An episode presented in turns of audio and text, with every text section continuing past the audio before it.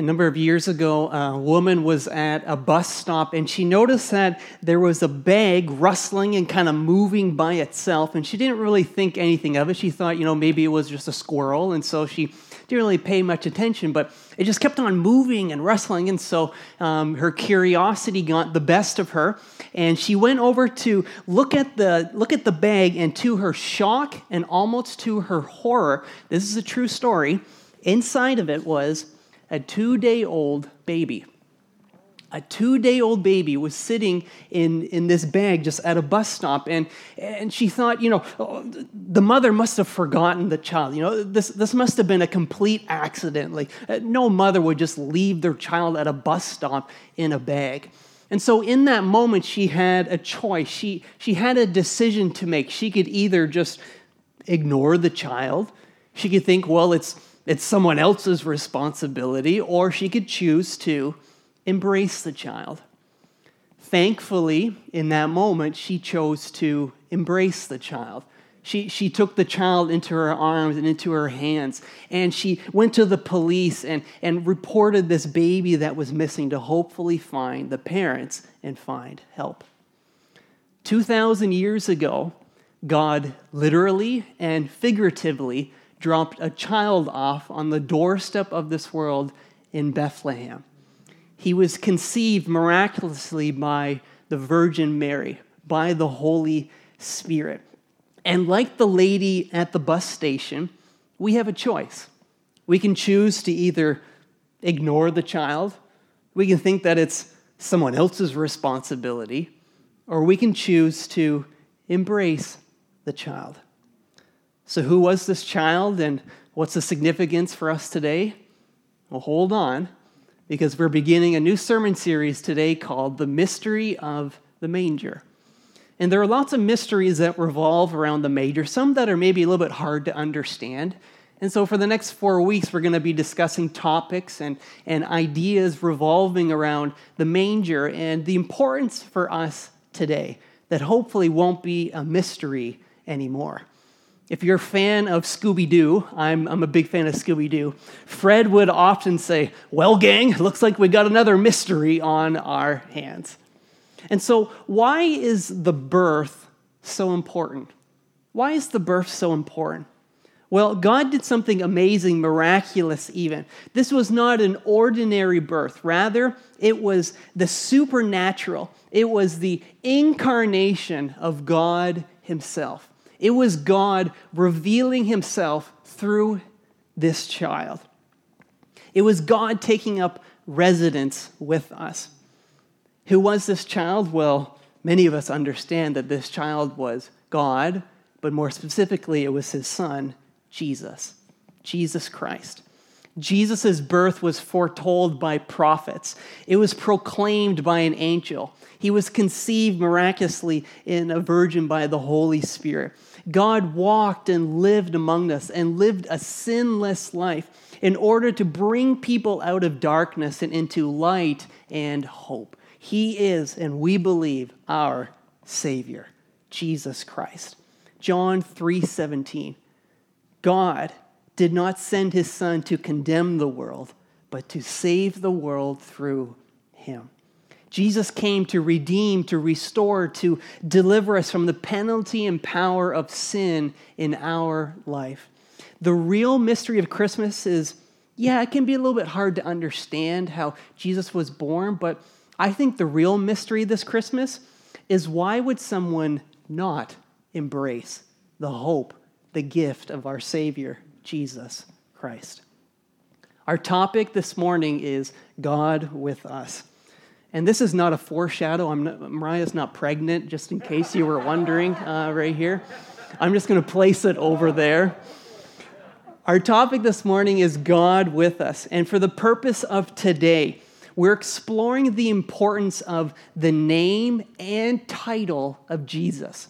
So we're exploring the name and title of Jesus at his birth. Have you ever noticed that people are more bold to do something when people go with them? You know, a person is more up to doing a challenge when a friend does it with them. A child is more likely to get on maybe a scary ride if their parent sits with them and does it with them.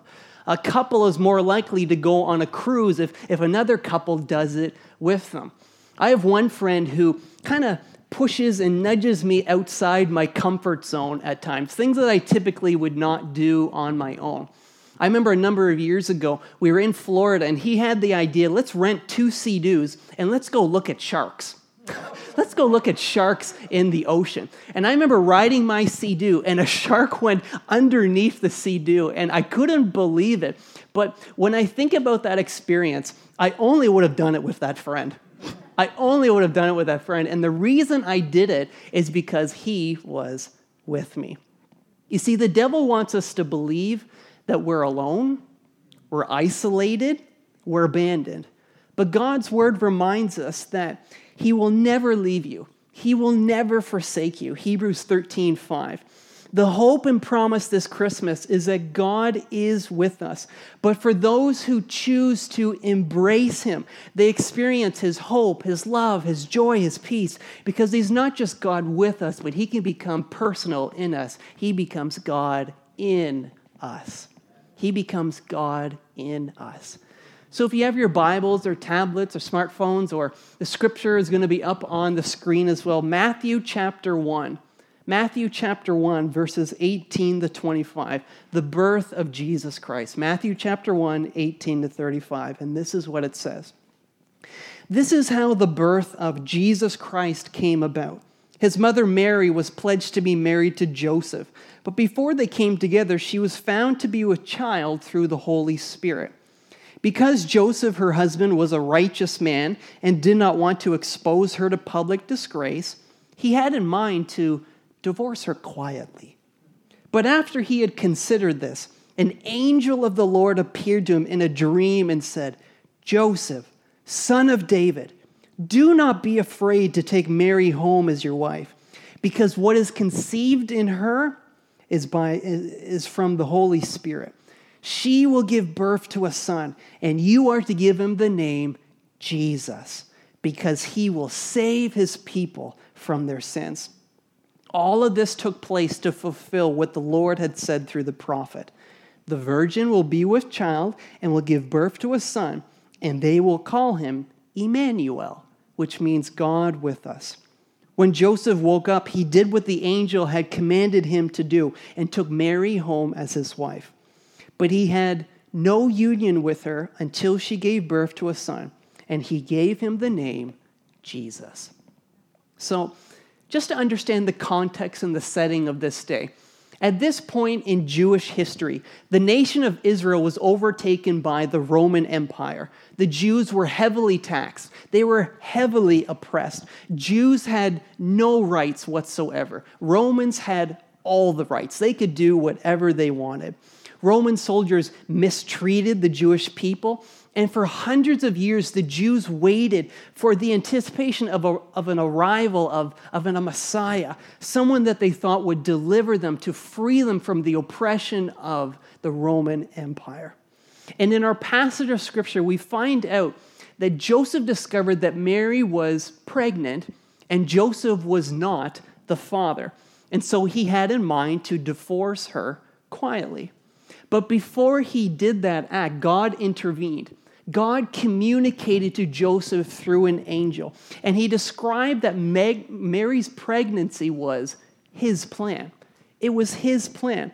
And like the woman at the bus stop, Joseph had a choice. He could either choose to embrace Mary and this baby that was soon to be born, or he could choose to divorce Mary, to ignore her, and to just leave this all alone and walk away.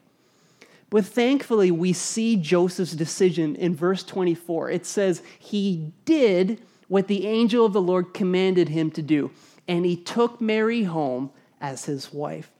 Joseph, you see, had every right to divorce Mary. Yet, even though he didn't fully understand God's plan, he chose to believe and obey God and set aside the cost of his reputation, what other people may say or think if they heard that Mary was pregnant and he wasn't the father. Joseph made the hard choice and demonstrated faith and trust in God rather than just the cultural norm, divorcing Mary, which would have been the easy choice. So, it is because of Joseph's prompt obedience to God that we see him embrace this child as his own, to raise him. And we understand our first point that the baby in the manger is Jesus. The baby in the manger is Jesus. This is his God given name. Now, I recognize in this room, everyone has a name. You know, our name marks and it identifies us. It's more than just ink on a page. It's more than just, you know, our social media name. And over time, as people get to know us, our name brings up emotions and experiences. And most often, you know, our parents name us, and they usually have a good reason for doing so. You see, when I hear the name Mariah, I immediately think of my wife. I immediately think of my wife. Yeah, yeah, yeah, yeah, yeah. Immediately think of my wife, Mariah. I just anytime that I hear that name, just either memories or thoughts or experiences or joys, I'm just reminded of her loving and gentle personality. And she's a little bit tenacious too, um, which I'm thankful for. But anytime somebody says the name Mariah, I just immediately think of my wife. And you see, names are precious. That is why we don't like our name mocked, or we don't like our name made fun of, or even misspelled. You know, funny nicknames are one thing, but disrespect and slander of our name is something completely different. And in God's word, God makes it clear in Scripture that Jesus' name is to be held in high respect. Jesus' name is to be held in high respect. Philippians 2 9 says, God gave him the name that is above every other name. The apostles proclaimed, There is no name under heaven by which men are saved. The Lord's Prayer starts with, And hallowed be thy name. Holy is the name of the Lord. And the third commandment that God gave, the third commandment talks about, Do not use the Lord's name in vain. The Bible doesn't want us to forget the holy importance of the name of Jesus. However, and unfortunately, Jesus' name can be tarnished when, in a fit of rage and anger, we say, OMG, or Jesus. People attribute his name to be a swear word rather than the holy name that saves us, our Savior. And so, what is the significance of Jesus' name? Well, it's clear that naming the baby was not left up to Joseph and Mary. Rather, it was predetermined by God Himself. In verse 21, the angel says to Joseph, She will give birth to a son, and you are to give him the name Jesus. Jesus is the Greek English equivalent to the Hebrew name Joshua, which means Yahweh saves. And so it helps us understand that the name of Jesus means salvation. Jesus' name means salvation, and he became a human to be our Savior. Now, to be clear, Jesus existed before he was born 2,000 years ago in Bethlehem. In John 1 1, it says, In the beginning was the Word, and the Word was with God, and the Word was God. When Jesus, uh, when John says that Jesus is the Word, he's saying Jesus is God and man in one person. God chose Jesus to be his messenger, to speak out the Word, and to reveal and tell about himself. Jesus is God. He is eternal. He is the second person in the Trinity God the Father, God the Son, and God the Holy Spirit. But for 30 years, Jesus humbled himself and was made in human likeness and lived in what we now call Israel. But in verses 1 and chapter 18, Jesus' full name is mentioned. It says, This is how the birth of Jesus Christ came about. This is how the birth of Jesus Christ came about. And the word Christ is the Greek and English equivalent to the Hebrew name and title of Jesus, which is Messiah. Christ and Messiah are interchangeable. And it means that Messiah and Christ is, he is the anointed one. He is the anointed one, He is God Himself. Jesus is His human name, but Christ or Messiah is one of His titles. Now, in the Old Testament, prophets and, and kings were anointed by oil to set them apart for important positions that they would hold. The anointing was a sign from God that they were chosen and consecrated for their very important work. And in Isaiah 61, verse 1, it says, The Lord has anointed me, Jesus, to proclaim good news to the poor. He has sent me to bind up the brokenhearted, to proclaim freedom for the captives, and release from darkness prisoners. In the Gospels, the apostles declared Jesus is the Messiah. In Matthew 16 16, one of the disciples said of Jesus, He said, You are the Messiah, the Son of the living God. Jesus confirmed he was the Messiah in a conversation with a woman, and he said, I am he that you are talking and looking for. And Jesus demonstrated he was the Messiah, in which we call the suffering servant in Isaiah 53 5, which says, But he was pierced for our transgressions, he was crushed for our iniquities. The punishment that brought us peace was upon him, and by his wounds we are healed. He is the one chosen and anointed by God to save his people from their sins. And as the Messiah, as the Christ, he offers forgiveness, salvation from sin, and a special place in heaven for you and for me to be in his kingdom. A theologian called Keith Mathison is quoted as saying, Jesus not only understood himself to be the promised Messiah, he also says and, done, and does things throughout the Gospels that make it clear he understood himself to be God incarnate. And there's a song that we sing in church that goes like this Jesus Messiah, the name above all names. He's blessed Redeemer, Emmanuel. He's the rescue for sinners the ransom from heaven. He's Jesus Messiah, and He's Lord of all. The meaning behind Jesus' name gives light to his mission, why Jesus was born.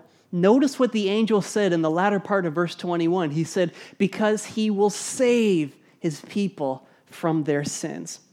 Because before Jesus was even born, he was destined to be the fulfillment of God's good plan for this world. There's a theological word that goes like this protevangelium. That's a pretty big word. Protevangelium. And it talks about the first recordance of the gospel message. The gospel message is the good news. And we first see this word in Genesis 3:15 in the garden of Eden. And Genesis 3:15 talks about how someone would come to crush Satan's head from, uh, for the sin that he in, introduced into this world. And so, even in the book of Genesis, God is even talking about the good news. There is someone coming, there is someone, an arrival, there is a Messiah, there is a Savior that is going to come to save us from our sins. And the angel says, He will save. It comes from the Greek word sozo, which means he will heal, he will rescue, he will deliver us from danger. And it refers to Jesus' mission that he is to be our Savior and deliver us from the penalty and power of sin, offer forgiveness. He is our spiritual salvation. Jesus has come to give us spiritual salvation. Our battle is not against flesh and blood, but against the rulers and the principalities and the darkness of this world. Jesus has come to set us free, amen, from the darkness of who Satan is. That's what Jesus has come to do. Our battle is not with one another, but our battle is with Satan. And Jesus has come to give us spiritual freedom from him. And I love what one of the commentaries said. They said, Jesus was not so much the man born to be king as he was the man born to be our Savior. He was born to be our Savior. Now, there was much Jewish speculation in this time of a Messiah, a Savior, who would redeem Israel from the Roman oppression.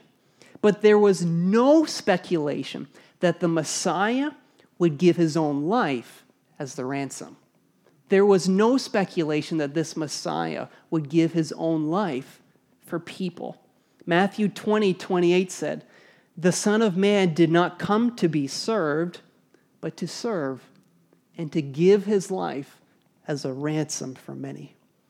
Because of the fall in Genesis chapter 3, everyone is born with a sinful nature. Psalm 51 5 says, Surely I was sinful at birth, sinful from when my mother conceived me. We all do things that are sinful, and we owe God an unrepayable debt. And so think of it like this our sins are like crimes against God, and every crime has a penalty. The Bible is clear that the penalty and the wages of sin is death. And if we die without our sins forgiven, there is eternal punishment, eternal separation from God for our debt and our crimes and our sin against Him. And if you think of all the crimes or all the wrong things that we have done, it's probably a pretty big list. Now multiply that by all the people, past, present, and future, all the things that we've done against God. That's a pretty insurmountable list, isn't it? Things that we've done to rebel against God. And so the question remains who or what could pay that debt? Who or what could pay that debt to God of all the sins for all people, past, present, and future? Well, we know only the Holy Son of God, which Hebrews 4:15 talks about, who was without sin, could pay that size of debt. And in paying, he saved us from the penalty of our sins, but also the debt that we owe to God for all people, for all time. 1 John 2 2 says, Jesus is the atoning sacrifice for our sins and also for the sins of the world. Because Jesus became our Savior, earlier the penalty and the wages of sin is death, but the gift of God is eternal life. The gift of God is eternal life. God restores, Jesus restores our relationship to Him. And so, what does this mean for us today? Well, the name of Jesus specifies what he does. The name of Jesus specifies what he does. He is our Savior. We believe Jesus saves. Jesus, name above all names, beautiful Savior, glorious Lord. Emmanuel, God is with us, blessed Redeemer, living Word. Like the woman at the bus stop, we have a choice. We have a choice to either embrace this child or ignore him, to embrace the miraculous incarnation of God himself through Jesus Christ. John 1:12 says, "Yet to all who did receive him, to those who believed in his name, he gave the right to become children of God. Yet to all those who receive him, to accept him, to believe, to have faith and trust in. They become children of God. We become part of the family of God. We are adopted into God's family, and He is our heavenly Father.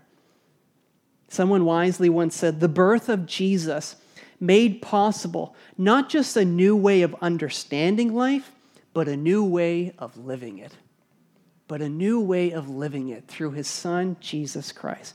This is the mystery of the manger. It is good news. It is great news. We can be forgiven and reconciled to a holy God because Jesus came to be our Savior. Our second point is this not only is Jesus' name synonymous with being our Savior and Messiah, but the baby in the manger is Emmanuel. The baby in the manger is Emmanuel, and this is Jesus' title at his birth. And you see, we have different titles for different positions. There's doctors, there's pastors, there's professors, there's queens, there's prime ministers, there's premiers.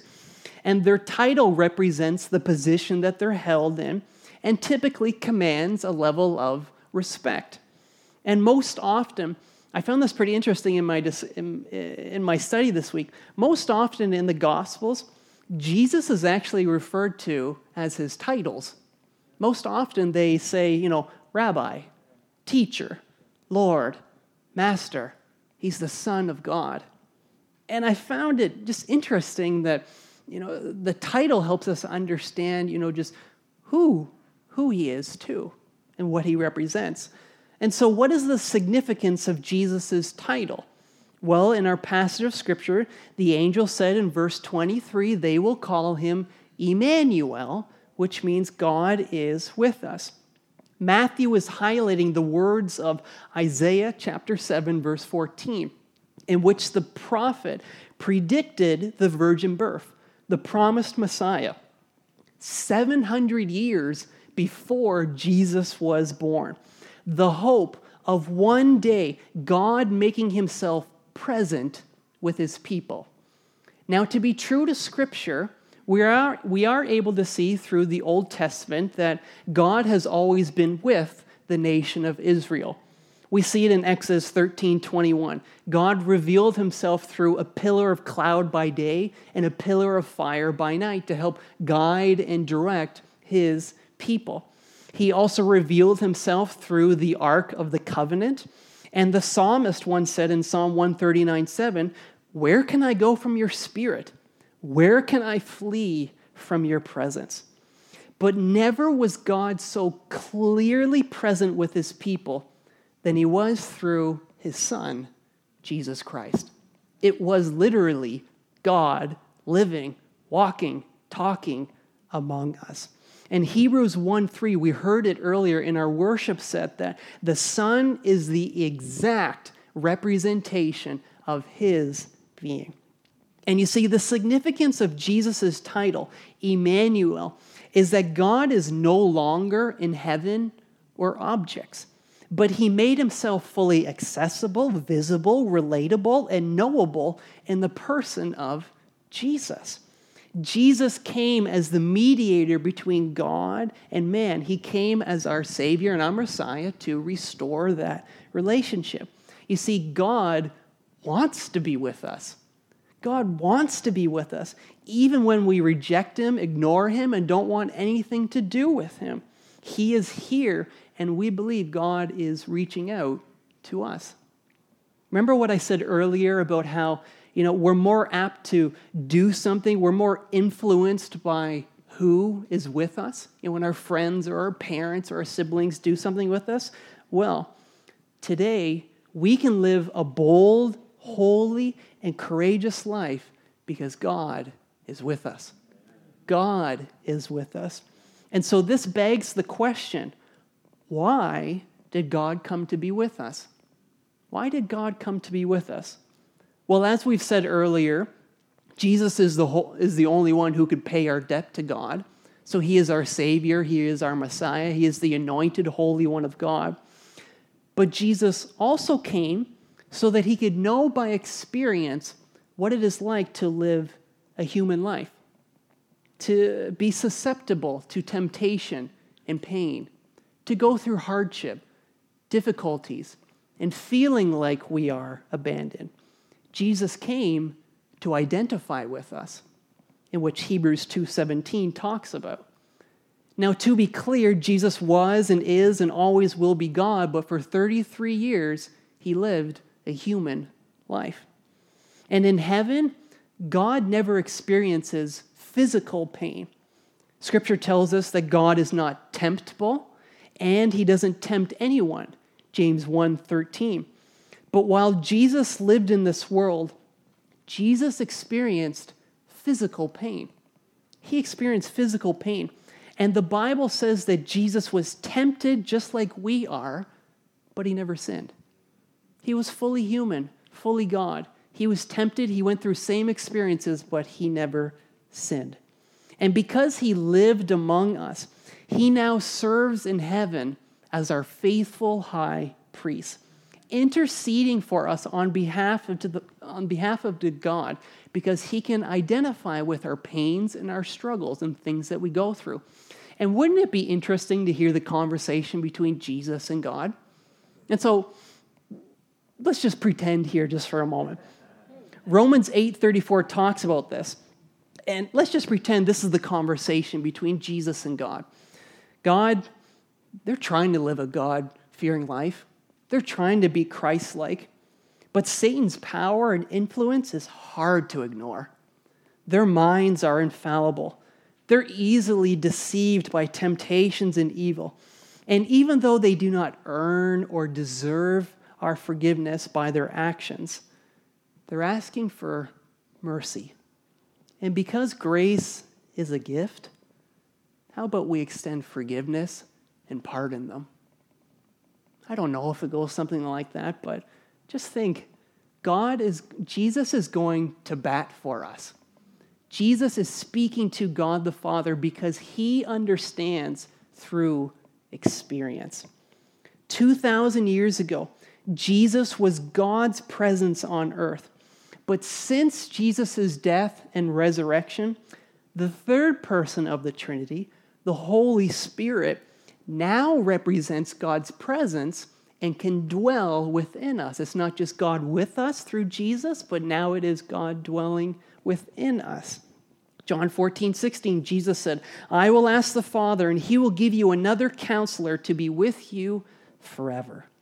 You see, when we accept Jesus Christ into our heart, the Holy Spirit dwells within the believer, the faithful follower of Jesus, and he takes on the role of Jesus as our teacher, our encourager, our comforter. He is God with us personally. The Holy Spirit does not just walk with us, but He enables us to make choices that are holy and pleasing and God honoring. And He empowers us for effective service.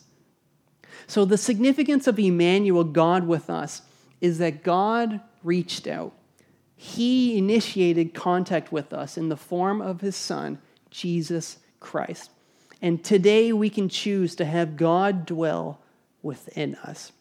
And so, what does this mean for us today? Well, the title of Jesus specifies who he is.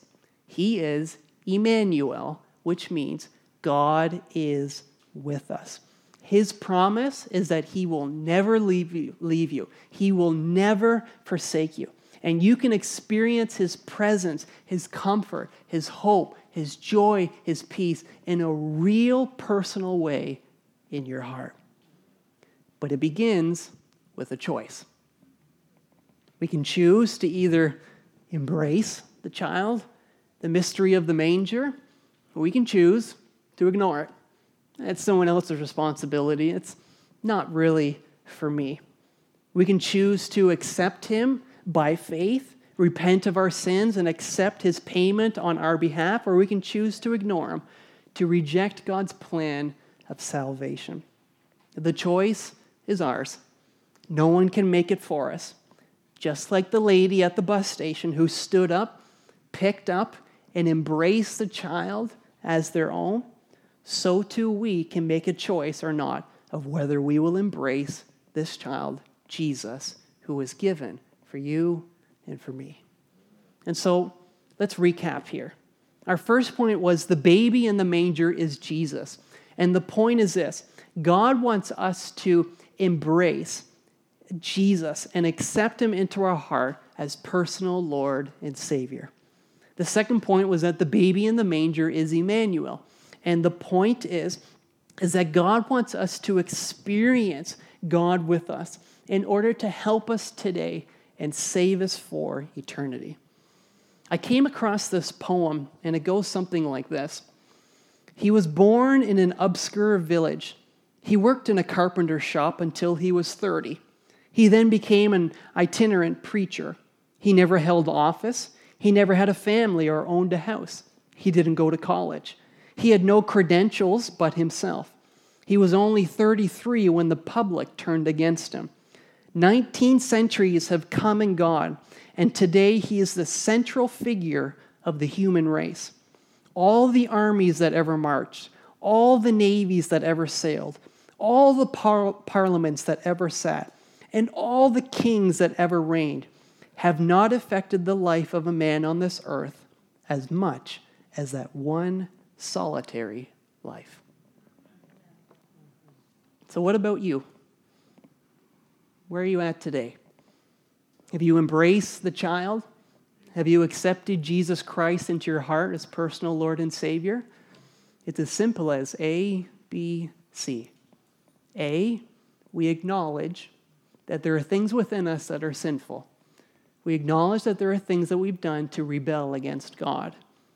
But B, we believe that Jesus Christ, He was the atoning sacrifice. He was given to be our Savior, to pay our debt to God. And C, we confess that we need that Savior and we invite Him to be Lord of our life. Now, for most of us, I'm pretty sure that we have done that. But have we at times maybe not understood the holy importance of Jesus' name? Have we maybe at times in a fit of rage or anger said, OMG, or used the word Jesus? Or maybe we've allowed other people to speak poorly of Jesus and we've just remained silent. Is there an area in our life that maybe we've chosen to ignore God's plan, what He's asking us to do, rather than fully surrender and say, Here I am, Lord, send me. And so, for our own personal time, just for the next few moments here, with all heads bowed, all eyes closed, let's take a personal inventory of our life. What is God communicating to us? What is God asking of us? And are we going to choose to embrace what God's asking, or are we going to choose to ignore what He's asking us to do? Jesus, we thank you for who you are. And we recognize that today, Lord, you're not just a child anymore, but you are our Savior, our Lord. You are our faithful high priest. And you are interceding on our behalf. And Lord, we are so undeserving, but we are so grateful and thankful. Thank you, Lord, that you first loved us. Thank you, Lord, that you gave your Son to be with us, but not only to be with us, but to be in us too. And so, Jesus, we pray for your Holy Spirit to transform, change lives. May the God of hope fill you with all joy and peace as you trust in him, so that you may overflow with hope by the power of the Holy Spirit. In Jesus' name we pray.